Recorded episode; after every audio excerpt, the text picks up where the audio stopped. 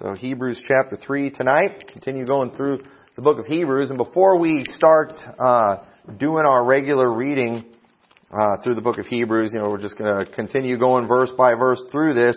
I want to point out a couple verses before we get to this.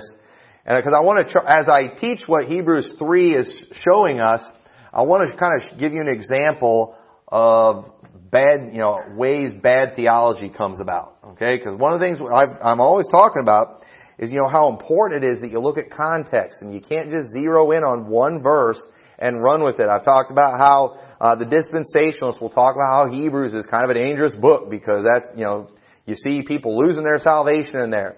And I keep saying you don't see anybody losing their salvation in the book of Hebrews. You don't see anybody losing their salvation anywhere in the Bible. But let me just show you a couple verses that the dispensationalists will use to prove that, and, and the dispensationalists, if you're a fundamental King James Baptist, you are not going to get very far in the IFB world if you are not a once saved, always saved person. You've got to believe in eternal security. That's just all there is to it. And the, you know, in the dispensational world, you know, these people are infiltrators in the fundamental Baptist world. They are infiltrators. And so if they come along and start talking about losing your salvation, they're going to get run out of most fundamental Baptist churches. So what they do is they teach in eternal security in this dispensation. But they don't believe in eternal security in the Old Testament, and they don't believe in eternal security in the tribulation. And so what they'll do is when he gets to Hebrews, they will, they'll take Hebrews through Revelation and they'll kind of call them the tribulation epistles. And so they'll teach that you don't see eternal security in these books because they are for the Jews in the tribulation, and that's just beyond stupid. Alright? That, that's beyond stupid, but guys are teaching that, and there are people in fundamental Baptist churches that are teaching that kind of stupidity, and they're thinking, well, maybe the dispensationalists got something because they don't know, under, know how to explain these verses. Well, let me help them tonight, and let me help all of you while I help them. But let me, let me show you how they'll take the scriptures and spin things. Look at verse 6, alright? It says, But as Christ, but Christ as a son over his own house, whose house are we, if we hold fast the confidence of the, and the rejoicing of the hope firm unto the end. Y'all see that? Y'all see that if in there, you, you gotta hold on firm unto the end. I mean, right there is teaching.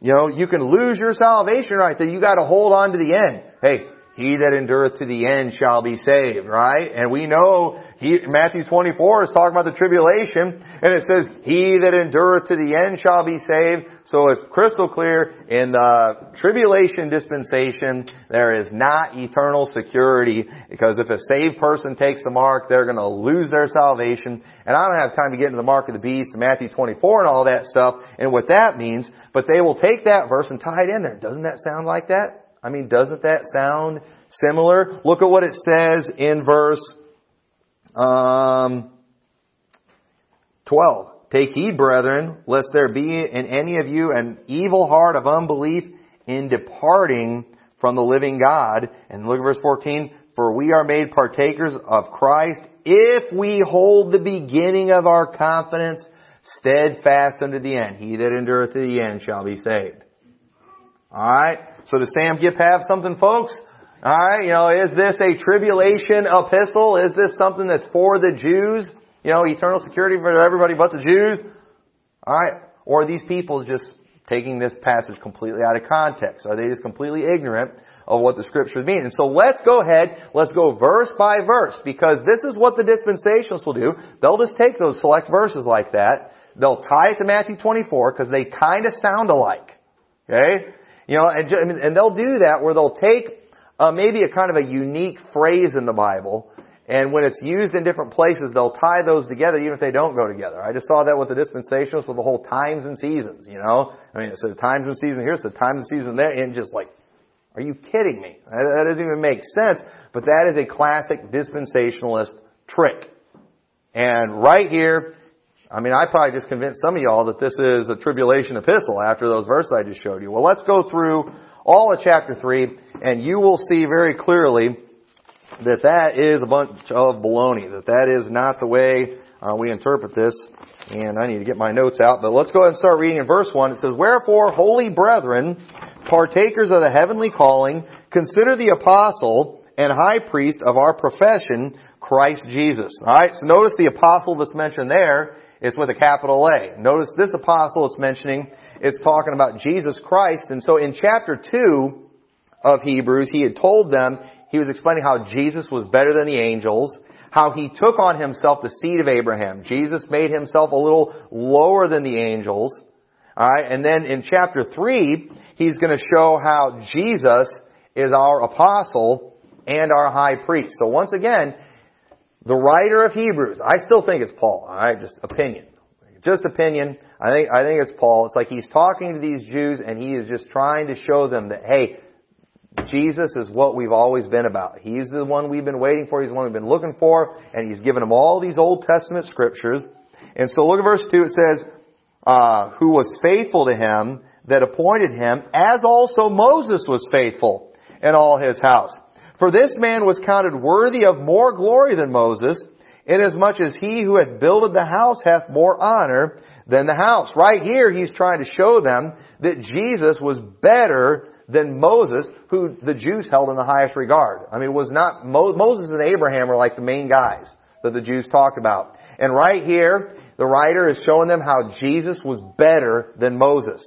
Because these guys, these Jews, they were loyal to Moses, okay? They were loyal to that law of Moses. You know, they followed Moses. And when they say we're following Moses, you know, it, it means, you know, they're talking about Genesis through Deuteronomy. They're talking about that Old Testament law. That we follow Moses, and he's trying to show them that, hey, Jesus is better than Moses. And so, you're not doing anything wrong by following after Christ. It says in verse 4, for every house is builded by, or let's start verse 3 again. So note it says, For this man was counted worthy of more glory than Moses, inasmuch as he who hath builded the house hath more honor than the house. For every house is builded by some man, but he that built all things is God. For Mo- and Moses verily was faithful in all his house as a servant for a testimony of those things which were to be spoken after. So he's saying here in verse 3, you know, what has more glory? The house, the building, or the builder? Okay? I mean, wouldn't it be, I mean, when you stop and think about it, okay, you know, let's take this building. We had a nice building here. It, it, it would be kind of foolish for us to look at this building and be more impressed with it than the one who built the building. I mean, who's better? The builder or the building itself? Okay? Obviously, the builder. Okay? This building didn't build itself. Somebody built it. So why would we make a bigger deal about the building than the builder? Okay? Because this, this didn't just happen. Somebody did this, and so the builder should get more glory than the building, is what he's saying right here. And so the, you know, in Hebrew, or the Jews, um, you know, they had, you know, basically they had higher regard for the creation you know, which are the Jews themselves. They made a big deal about themselves, didn't they? Because of the fact that they were Jews. They made a big deal about their traditions. But where did they come from? They came from God. Where did their traditions come from? Where did their law come from? It came from God. But yet we see the Jews had this problem of elevating themselves and rejecting God. You know what they were doing? They were worshiping the creation more than the Creator. And that's what we see in Romans chapter 1 and verse 25, and it says, uh, who changed the truth of God into a lie and worshiped and served the creature more than the creator who is blessed forever. Amen. You know how foolish that is to praise creation over the creator? To praise anything that is on this world, it was all made by God. Why would we make a bigger deal about something, about a creation than the creator? So these Jews, everything they had, everything they knew, it all came from God, and it was foolish for them to make a bigger deal over the creation, whether it be their customs, whether it be their law, for them to, to make a bigger deal of that than God Himself was completely foolish and absolutely made no sense at all. He's trying to reason with them here. He's trying to get something across. Remember, he's talking to a group of people. He's talking to a, a religion who, at one point, were the true religion. Okay? Who were God's people. Alright, so let's go ahead and let's keep looking at a few things. So verse 6 that we read, uh, let me look at that again. It says, But Christ as a son over his own house, whose house are we, if we hold fast the confidence and the rejoicing of the hope unto the end. So verse 6 is explaining that Jesus Christ is the head over this house that they were worshiping. Okay? Hey, this body of believers, okay, this body of believers that we have right here, you realize Jesus Christ is the head over it. So why would we make a bigger deal about us than Him? That's why in all things He should have the preeminence. He is the head of the church. He is the Savior of the body. And it'd be foolish for us to get real caught up in ourselves and not pay much attention to Jesus. You know, to leave our first love, to not, to not love Him with all our heart and soul. And so they were in danger of rejecting the Creator. If they reject Christ, they are rejecting the Creator. And I don't know for sure where these Hebrews were and at what point this was in the timeline of everything, but it's very clear here that whoever's writing Hebrews, you know, he's going and he's addressing some Jews who needed to continue in the truth and accept the Messiah. Because before, when they were keeping those customs, when they were keeping the feasts, when they were doing the sacrifices, were they not doing the will of God? But they need to continue doing the will of God. As a group, as a people, they need to continue on. They need to move on. They need to continue being the people of God. And the way they continue being the people of God is not by being Jews, but is by being believers in Christ. But the, many Jews, they rejected Christ to hold on to their traditions, to hold on to those old customs that were made by Jesus. That is foolish for them to do that. And so they were, they were in danger of rejecting the Creator in order to serve the creation that could not save them. Okay? Because you know how, it's later it says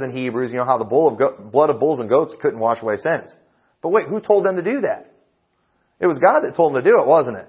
God's the one that told them to do those things. But at the same time, what was it that got them saved? Was it the blood of bulls and goats? was it the blood of Jesus Christ? What was it that saved them? Was it the work of sacrificing the animals? Or was it their, the fact that they believed God? And then they showed their belief by doing the sacrifices and things like that.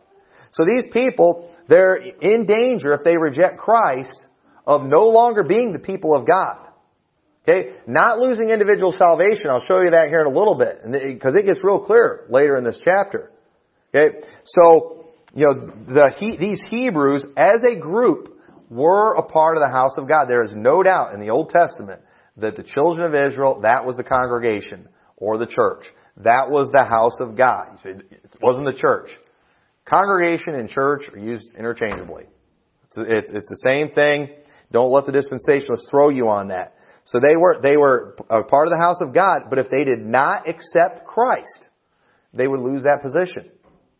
They would no longer be a part of the congregation. They would no longer be the people of God. And Jews, like the disciples, they were a part of Israel before they got saved, weren't they? Okay? If, if you were a Jew, if, if you were born a Jew, you were, you were born into Israel, weren't you? You were one of the chosen people. Now, did being one of the chosen people make you saved? No, it did not. But you were just automatically, by birth, one of the chosen people, born into the right religion, but it didn't make you saved. We're going to see that. But when they got saved, okay, when the disciples got saved, they continued being a part of Israel while the unbelievers were broken off. Okay, like we see in Romans chapter 11. You know, the unbelieving branches, they were broken off. They no longer were a part of the people of God. They can be grafted back in if they will get saved, but as a, as a group, those who were a part of the house of God, now none of the Jews today were ever a part of the house of God. They never were. But this generation was. This generation that's being written to, they were a part of the people of God. They were a part of the house of God. But it didn't mean they were saved. But they were a part of that group, and they got and they got broken off because of unbelief. They rejected the Messiah, and so uh, you know, Jews like the disciples were a part of Israel before they got saved, but when they got saved, they continued being a part of Israel. Unbelievers were broken off, and you know, no Old Testament economy Jew, for lack of a better term, ever lost their individual salvation. Okay? You can't find anybody in the Old Testament that lost their, that was saved and lost their salvation. Okay? It didn't happen. They had eternal security back then. But the Old Covenant Jews who rejected Christ lost the kingdom and their special position. They no longer are God's chosen people. They no longer are the people of God. They no longer have God's favor. They no longer are the right religion. They did not move on. They did not continue. They did not follow, they did not follow Christ. And therefore, they are, you know, they're done. Okay? They are done. Their only hope, God has concluded them all in unbelief, so He can have mercy upon all. Now they can get saved just like anybody else. That's all they've got. That's all Jews are. Jews are nothing more than just another person that needs to get saved. They are not a special race, a special chosen people. They are people that need to get saved like everybody else.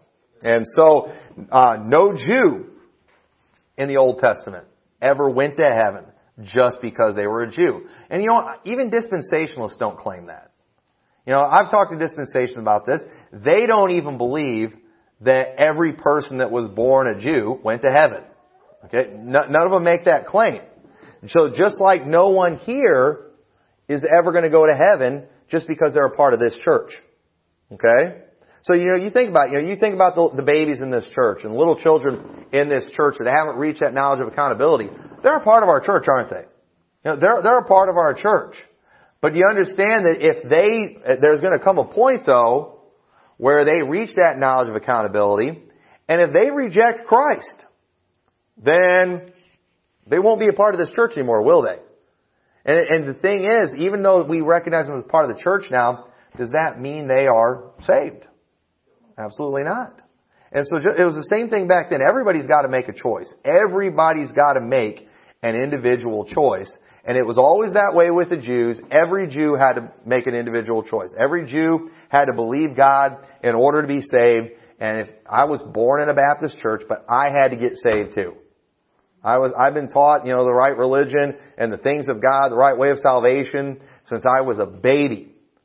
But it, none of that ever made me saved. I had to believe myself in order to be saved. And, he, and I, if I would have lived my entire life practicing Baptist stuff, and then, but never believe myself, never call the Lord for salvation myself, I wouldn't have gone to heaven, would I? I, I wouldn't, I wouldn't have been saved. So, you know, um, look at verse 7. So in verse 7, this is where it starts to get, it starts to get clear. So, because he's kind of showing, hey, it was always this way, alright? Remember, he's talking to a group. So when it says in verse 6, you know, but uh, Christ as a son over his own house, whose house we are, if we hold fast the confidence and rejoicing of the hope, firm unto the end. So this isn't talking about, you know, he that endureth the end shall be saved. Like that, it's telling these people, hey, you had something that was right. You had something that was true. You were a part of the house of God, the people of God, but the Messiah has come and you've got to believe on Christ now in order, and he's talking to a congregation here, in order to continue being the people of God. Okay? Now understand that there are no groups like that today. Okay? We would not talk to anybody like that today. We would not go to the Jews today and say, listen, you know, y'all need to hang on to what you've got. Don't reject it. Don't let go of it. Why? We wouldn't tell them that, would we? You know why? Because what they have is false. These people in their lifetime, they've never had the truth. Okay? Where these people did. And, but yet many, many Jews we see in the Bible didn't accept Jesus as the Messiah and they, they were unbelievers and therefore they did not get saved. And as a whole, okay, as a whole, Israel and Jews, they rejected Christ, didn't they? As a whole. Those who believed on Him and got saved, they continued being the people of God. Even though things had changed, they continue to be a part of the congregation. They continue to be a part of the church. They continue to be a chosen people. Those who were Jews a part of that congregation before, and we're now transitioning into the New Testament church age, for lack of a better term. Got a lot of dispensationalism in my head, you know. But, you know, those, they, they did, they transitioned, they moved on, they held on to what they had. But those who rejected Jesus as the Messiah, they lost what they had as a people. And so we're going to see here too that it was it was still always an individual thing. So look at verse 7. It says, Wherefore, as the Holy Ghost saith, Today, if ye will hear his voice. Harden not your hearts as in the provocation in the day of temptation in the wilderness, when your fathers tempted me, proved me, and saw my works forty years. Wherefore I was grieved with that generation, and said, They do always err in their heart, and they have not known my ways. So I swear in my wrath, they shall not enter into my rest. Take heed therefore, brethren, lest there be in any of you an evil heart of unbelief in departing from the living God. But exhort one another daily while it is called today, lest any of you be hardened through the deceitfulness of sin, for we are made partakers of Christ if we hold the beginning of our confidence steadfast unto the end. You see, what they had, it was the truth. They needed to hold on to it and they needed to move forward with it. Kind of like the children of Israel, way back in the Old Testament, they were in Egypt, but what did they need to do? They needed to leave Egypt, didn't they? They needed to cross the Red Sea. And then God wanted them to cross over Jordan to the Promised Land. But many of them, they didn't believe God. They provoked him. We're going to look at that in a little bit. And those ones, they died in the wilderness. Those ones were lost. They did not go to heaven, while those who believed, guys like Joshua and Caleb, they went on. They moved on. They were the people of God when they left Egypt, and they were, they remained the people of God going into the promised land. Why? Because they believed. And many Jews, those in the wilderness, they were the people of God when they came out of Egypt, but you know what? They didn't, those who did not believe God, they died in the wilderness and they did not move on. And we see here kind of the same things happening in the New Testament. They're the people of God. Jesus Christ comes. He pays for their sins, but many didn't believe. And just like their forefathers who died in the wilderness, they died in their unbelief and they went to hell. And so let's keep on, let's keep on reading. Um, says verse 13, but exhort one another daily while it is called today, lest any of you be hardened through the deceitfulness. Sorry, I read that. Uh, verse 15 is where we're at. While it is said today, if you will hear his voice, harden not your hearts as in the provocation. For some, when they heard, did provoke, howbeit not all that came out of Egypt by Moses. But with whom he was he grieved forty years, was it not with them that had sinned, whose carcasses fell in the wilderness, and in whom sware he that they should not enter into his rest, but to them that believed not. So we see that they could not enter in because of unbelief. Y'all see that theme of believing in there that was even in the Old Testament? They didn't believe God, so they didn't get to enter in. And so he's telling these Jews who had the truth, who had the right religion, that hey, you better believe God, you better accept Jesus Christ as the Messiah. If you don't, you're not going to enter in. You're going to get left behind. You're going to die in the wilderness and you're not going to move on. And so nowhere in here is this showing an individual can lose their salvation. He's talking to a group of people that had the truth and showing them how, hey, if you're not careful, you as a group, you're going to depart from the living God. You're going to lose what you had and you're going to die in the wilderness. Not all of them.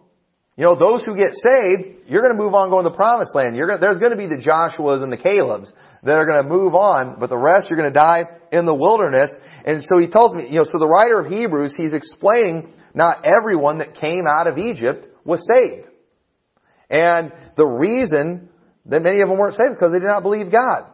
And you see that throughout there. And God allowed those who believed to enter in the promised land as a picture of those who will go to heaven. And so look what it says in verse 12. In verse 12, uh, it says, Take heed, brethren, lest there be uh, in any of you an evil heart of unbelief and departing from the living God. He's warning them not to reject God after all God's done for them and after all the proof He's given that He's God. After all those things that Jesus did, why would they not believe? Well, let me ask you this. After all that God did for them in Israel, Egypt, why would they not believe? After all those plagues, after those ten plagues, after the parting of the Red Sea, after the water coming out of the rock, after the manna from heaven, after all these things, how could you not believe God? Well, many of them didn't, did they? And he's trying to warn them, hey, don't do like your forefathers did in the provocation when they provoked him in the wilderness. You better believe this time. Hey, let's learn from the mistakes of our fathers and not do the same thing that they did because even though they were Jews, even though they were the people of God, they didn't enter in, they didn't go into the promised land because of unbelief and y'all are at a crossroads right now, and you better make the right decision, or you're not going to move on, and you're not going to continue being a part of the people of God. You're not going to go to heaven. You're going to die in the wilderness, just like they did. And so what was that provocation in the wilderness? What specifically was that? Many people, uh, many of the commentators and things I was reading was talking about how it was, you know, the water, uh, when he, they were complaining about not having anything to drink, you know, where they ended up having the water come out of the rock. But I believe it's personally in, uh, uh, turn over to Numbers chapter 14. Numbers chapter 14. I want to, sh- I want to show you, it specifically mentioned how they provoked God in the wilderness here. Numbers chapter 14 in verse 1. So it, we, it's important that we go back and look at the story he's referring to to help us understand this. Says in, verse 1, and this, now this is after Moses has sent the spies in to go, you know, check out that land. And remember the spies came back, ten were bad, two were good, you know, and Joshua and Caleb, we can take these guys, the other ten, no, they've got giants, there's nothing we can do, and what are the people doing? They're panicking. They don't believe God, even after all God's done, they're listening to the naysayers, and it says, and all the congregation lifted up their voice and cried, and the people wept that night. Man, that had to made God, it did make God mad. After all God did for them, you're going to let some giants scare you? I can part the sea. And you're scared of some giants. God was not happy. And all the children of Israel murmured against Moses and against Aaron and the whole congregation said unto them, Would God that we had died in the land of Egypt, or would God we had died in this wilderness? And wherefore hath the Lord brought us into this land to fall by the sword, and that our wives and our children should be a prey? Were it not better for us to return into Egypt? And they said one to another, Let us make a captain, and let us return unto Egypt. Then Moses and Aaron fell on their faces before all the assembly of the congregation of the children of Israel. And Joshua the son of Nun and Caleb the son of Jephunneh, which was were of them that searched the land, rent their clothes, and they spake unto all the company of the children of Israel, saying, The land which we passed through to search it is an exceeding good land, and if the Lord delight in us, then he will bring us into this land and give it to us a land which flows with milk and honey. Only rebel not ye against the Lord, neither fear ye the people of the land, for they are bread for us. Their defense is departed from them, and the Lord is with us. Fear them not. But all the congregation bade stone them with stones, and the glory of the Lord appeared in the tabernacle of the congregation before all the children of Israel. And the Lord said unto Moses, How long will this people provoke me? And how long will it be ere they, they believe me? for all the signs which I have showed among them. So right here we see God specifically mentioned they're provoking me. When are these people going to believe me? After all I've done, I will smite them with the pestilence and disinherit them and will make of thee a greater nation and mightier than they. Now God would never disinherit Israel. He threatened to right then and almost did, but Moses stopped them. Right? Moses stopped them, and you know what? He didn't. He did disinherit them later, and that, you know, in the, after they rejected Christ. Look at this in verse 13. And Moses said to the Lord, Then the Egyptians shall hear it, for thou broughtest up this people in thy might from among them, and they will tell it to the inhabitants of this land, for they have heard that thou, Lord, art among this people, that the Lord art seen face to face, and that the cloud standeth over them, and that thou goest before them by daytime in a pillar of cloud, and a pillar of fire by night. You see Moses, he's kind of acting like Jesus Christ here. He's kind of being an advocate. He's being an intercessor here. And notice, um, well, oh, see, I, I skipped over the verses. Um, it was, pro- oh yeah, in Deuteronomy, you don't have to turn there yet, but in Deuteronomy, it was prophesied that there was going to be a prophet that was going to come like Moses. Okay, what do we see Moses doing right here? Moses is getting between God and children of Israel, isn't he? Here they are sinning. Moses gets in between them, kind of acting as an advocate. We see one time where God was going to kill them, and Moses like, you know, blot me out of your book. He was willing to die for the people. Is that not exactly what Jesus did? And look what it says in Deuteronomy 18 verse 15. It says, The Lord thy God will raise up unto thee a prophet from the midst of thee, of thy brethren, like unto me, unto him shall ye hearken. I will raise them up a prophet, with a capital P, from among their brethren, like, uh, this is verse 18, like unto thee, and will put my words in his mouth, and he shall speak unto them all that I command him. And it shall come to pass that whosoever will not hearken unto my words, which he shall speak in my name, I will require it of him. But the prophet which shall presume to speak a word in my name, which I have not commanded him to speak, or that shall speak in the name of other gods, even that prophet shall die. And if thou shalt say in thine heart, how shall we know the word the, uh, which the Lord hath not spoken? When a prophet speaketh in the name of the Lord, if the thing follow not nor come to pass, that is the thing which the Lord hath not spoken, but the prophet hath spoken it presumptuously, thou shalt not be afraid of him. So we see in that passage, a pretty familiar passage, he was making a prophecy about Jesus, that he was going to raise up a prophet like unto Moses. Or like, and, Moses said, like unto me. And in the New Testament, it was quoted, I think in the book of Acts, where he was preaching, and he said, hey, it was prophesied, it was going to be a prophet like unto Moses, and that was Jesus Christ. And so it's interesting that the writer, writer of Hebrews mentions, he's mentioning Moses and showing how Jesus was better than Moses and showing the comparisons of Jesus and Moses. Once again, just showing these Jews that, hey, this is exactly, you know, y'all are wanting to be loyal to Moses. Moses said that there was going to be a prophet like unto him that was going to come, that you need to follow. You, if you all accept Jesus Christ as your Savior, you're listening to Moses. And isn't that exactly what Jesus said? If you believe Moses and the prophets, you believe me because they spoke of me. So Jews who followed Christ were not doing anything against God. They weren't doing anything against the law. They weren't doing anything against Moses or Abraham. They were doing exactly what they were supposed to do, but yet many of them didn't do it. They rejected because of unbelief, and they ended up, they, they ended up dying and going to hell. And the people of God now are a congregation of people, Jews and Gentiles, from all over the world, and Jews today are nothing. They're nothing. They need, they need to join up with us and be, become a part of the people of God because this generation never has been the people of God. And so we um, look at Psalms 106, verse 23. So we see very specifically where it was where they provoked uh, the Lord in the wilderness. And it says, uh, well, Psalms 95, I'll look at Psalms 95, 8 first. Psalms 95, 8 says, Harden not your heart as in the provocation, as in the day of temptation in the wilderness, when your fathers tempted me and proved me and saw my work. Forty years long was I grieved with this generation and said, It is a people that do err in their heart, and they have not known my ways, unto whom I swear in my wrath that they should not enter into my rest. We just read that in Hebrews. Hebrews chapter 3 quoted that very passage of scripture. Psalms 106 verse 23. Therefore he said that he would destroy them had not Moses his chosen stood before him in the breach to turn away his wrath, lest he should destroy them. Yea, they despised the pleasant land. They believed not his word, but murmured in the, their tents and hearkened not unto the voice of the Lord. Is that not exactly what the Jews did? Here you had Jesus in between them and God. You have Jesus on the cross taking the punishment of their sins upon himself, and yet they didn't believe his words either. Just like those in the wilderness didn't believe Moses' words.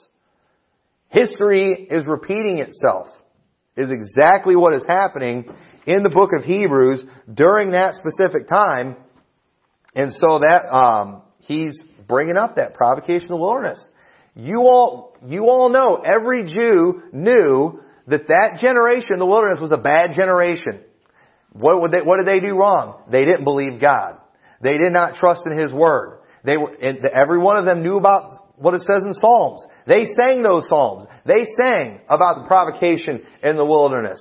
And it was specified in the book of Psalms that their problem was they did not believe God. And therefore they did not enter into His rest. And so right here, He's telling them again, this is it. This is exactly what was talked about. This is where you're at right now. Don't do the same thing. Don't be like them in the provocation. You need to believe the Lord. You need to believe in Jesus Christ, and you doing that You're not going against your traditions. You're not going against your old religion. You are continuing in that. You will continue being a people of God, but if you don't, if you reject, you will lose that. But can anybody see in there where it shows an individual losing their salvation? No, just like the children of Israel, they were born in being the children of Israel, but they had to get saved. These people need to get saved, and those who believe God, they did. They got saved. They continue being the people of God. So, these Hebrews, they should have been well aware of the importance of believing by faith. This should have just been second nature to them. They should have understood this very clearly. But we see that there is nothing in Hebrews 3 showing that someone was ever capable of losing their salvation. It's, it was a warning to the people of God to move forward and accept Jesus as the Messiah so they could continue being the people of God. So it's, it, I do believe that the book of Hebrews has some special application for a specific group, doesn't it? Okay? There, and so what would that be? Well, it, that group, of course, was that generation of Hebrews that were a part of the people of God, who were a part of the true religion, who needed to move on and accept the Messiah, Jesus Christ. That this, this book is clearly geared towards a, a specific generation, but at the same time, you know, all scripture is given for inspiration of God. It's all profitable for doctrine, for reproof. And so what are we learning from this? What have you and I learned from Hebrews chapter 3 that we can apply today? Well, one thing that we see is that, you know what, we better believe God. You know, we better believe in the Lord Jesus Christ. You know, what are some of the things we can learn? We can learn that Jesus was what the Old Testament was all about. He was that prophet that was like unto Moses. Those who got saved, how do people get saved? Same way they got saved in the Old Testament, they believe God. I mean, right there, we, you know, we learn some strong things that can strengthen our faith, strengthen our doctrine when it comes to the things of salvation, being reminded that it was never by works. And you know what? Paul would bring that up even when he was talking to the Romans. And, you know, many, most people believe that there was a mixed group there, that there were Jews in there too. And so what did he keep doing? He kept going back to the Old Testament. Hey, even Abraham, he believed God and it was accounted unto him for righteousness. He received salvation before the circumcision. What's he trying to do? He's trying to show them that this salvation that we're preaching today is the same salvation that was always preached. And so can you see, and another great lesson that we need to learn from this, that we need to get, is that if we're not careful, I believe even us as Baptists, we can become way too steeped in tradition. Do we not believe that Jesus Christ is the head of this church?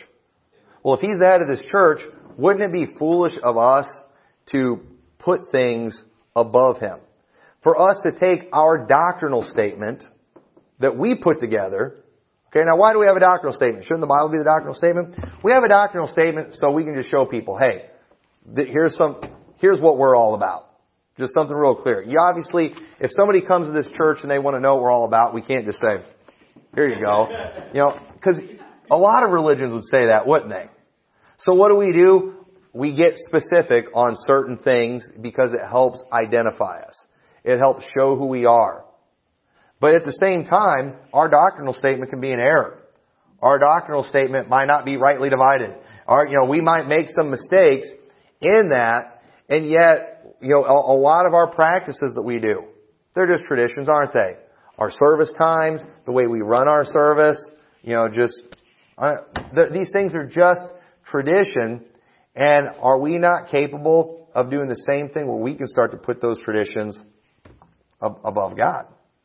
And get to a point where we are more about being Baptist, which at best is a creation of God. Right? Did He not build this church? But yet, there's people today, and I'm, I'm 100% for learning about Baptist history. I think that's, I think, you know, there's, that's profitable to a certain extent. I guess that's okay to do that. But we got guys today that are trying to hold us to Baptist tradition, talking about our Baptist fathers, and, you know, going back, because they found some guy, what he wrote in the 1600s that was a Baptist, and it goes against what this book says, and they're saying, no, we gotta stick to that. We gotta follow that. This is what our Bible college said. You know, this is what our sending church said. We've gotta stick to that. Wait a minute. Are we going to submit ourselves to the creation or the creator, Jesus Christ? And the truth is, the way I look at it, while I've broken tradition in certain areas, I personally believe I am continuing to do what my religion has always been about because it's always been, this is the final authority right here. And so, if I change something, it's because I'm do, I'm continuing on with what I've been taught. I'm trying to get better. I'm trying to become more like Christ. But yet we see Baptists today doing the same thing. They've gotten caught up into some traditions and things, and they're not willing to move forward. They're not, they're not willing to go on, and they're stubborn, they're stiff-necked, like the Jews were, who were so into how things were for them that they, they were not willing to follow their own book, their own laws. And he, and he was trying, and the, and the writer of Hebrews is trying to show them, this is what you've always believed. This is what you've always taught. You just didn't realize it. And that's what I'm always trying to tell these preachers. You're the one that taught me to let the Bible be the final authority. If you, if you do what I'm doing, you are just going to be doing what you've always said we should do. But tradition, it overrules things sometimes, doesn't it? And so right there, just uh, kind of an overview of Hebrews chapter 3, no losing salvation right there. Absolutely not. This is not a tribulation epistle. This is not going to go back into effect when the tribulation starts. That is just a classic example of people who do not know how to rightly divide the word of truth, who do not look at scriptures in their context, who are trying to make select scriptures fit bad doctrine. And so next time you hear them try to use verses like that, you go tell them to jump in a lake. Or better yet, you know, get saved and then go jump in the baptistry and get baptized move, and move forward for God. So with that, let's close the word of prayer. Dear Lord, we thank you so much for all your blessings. We thank you for your goodness to us and we thank you for saving us, Lord. And I pray you'll help us to uh, not get all caught up in tradition, Lord, to, to the point where we're rejecting you and uh, not willing to move forward and be, become better Christians. I pray you'll help us with that, dear Lord. In your name we pray. Amen.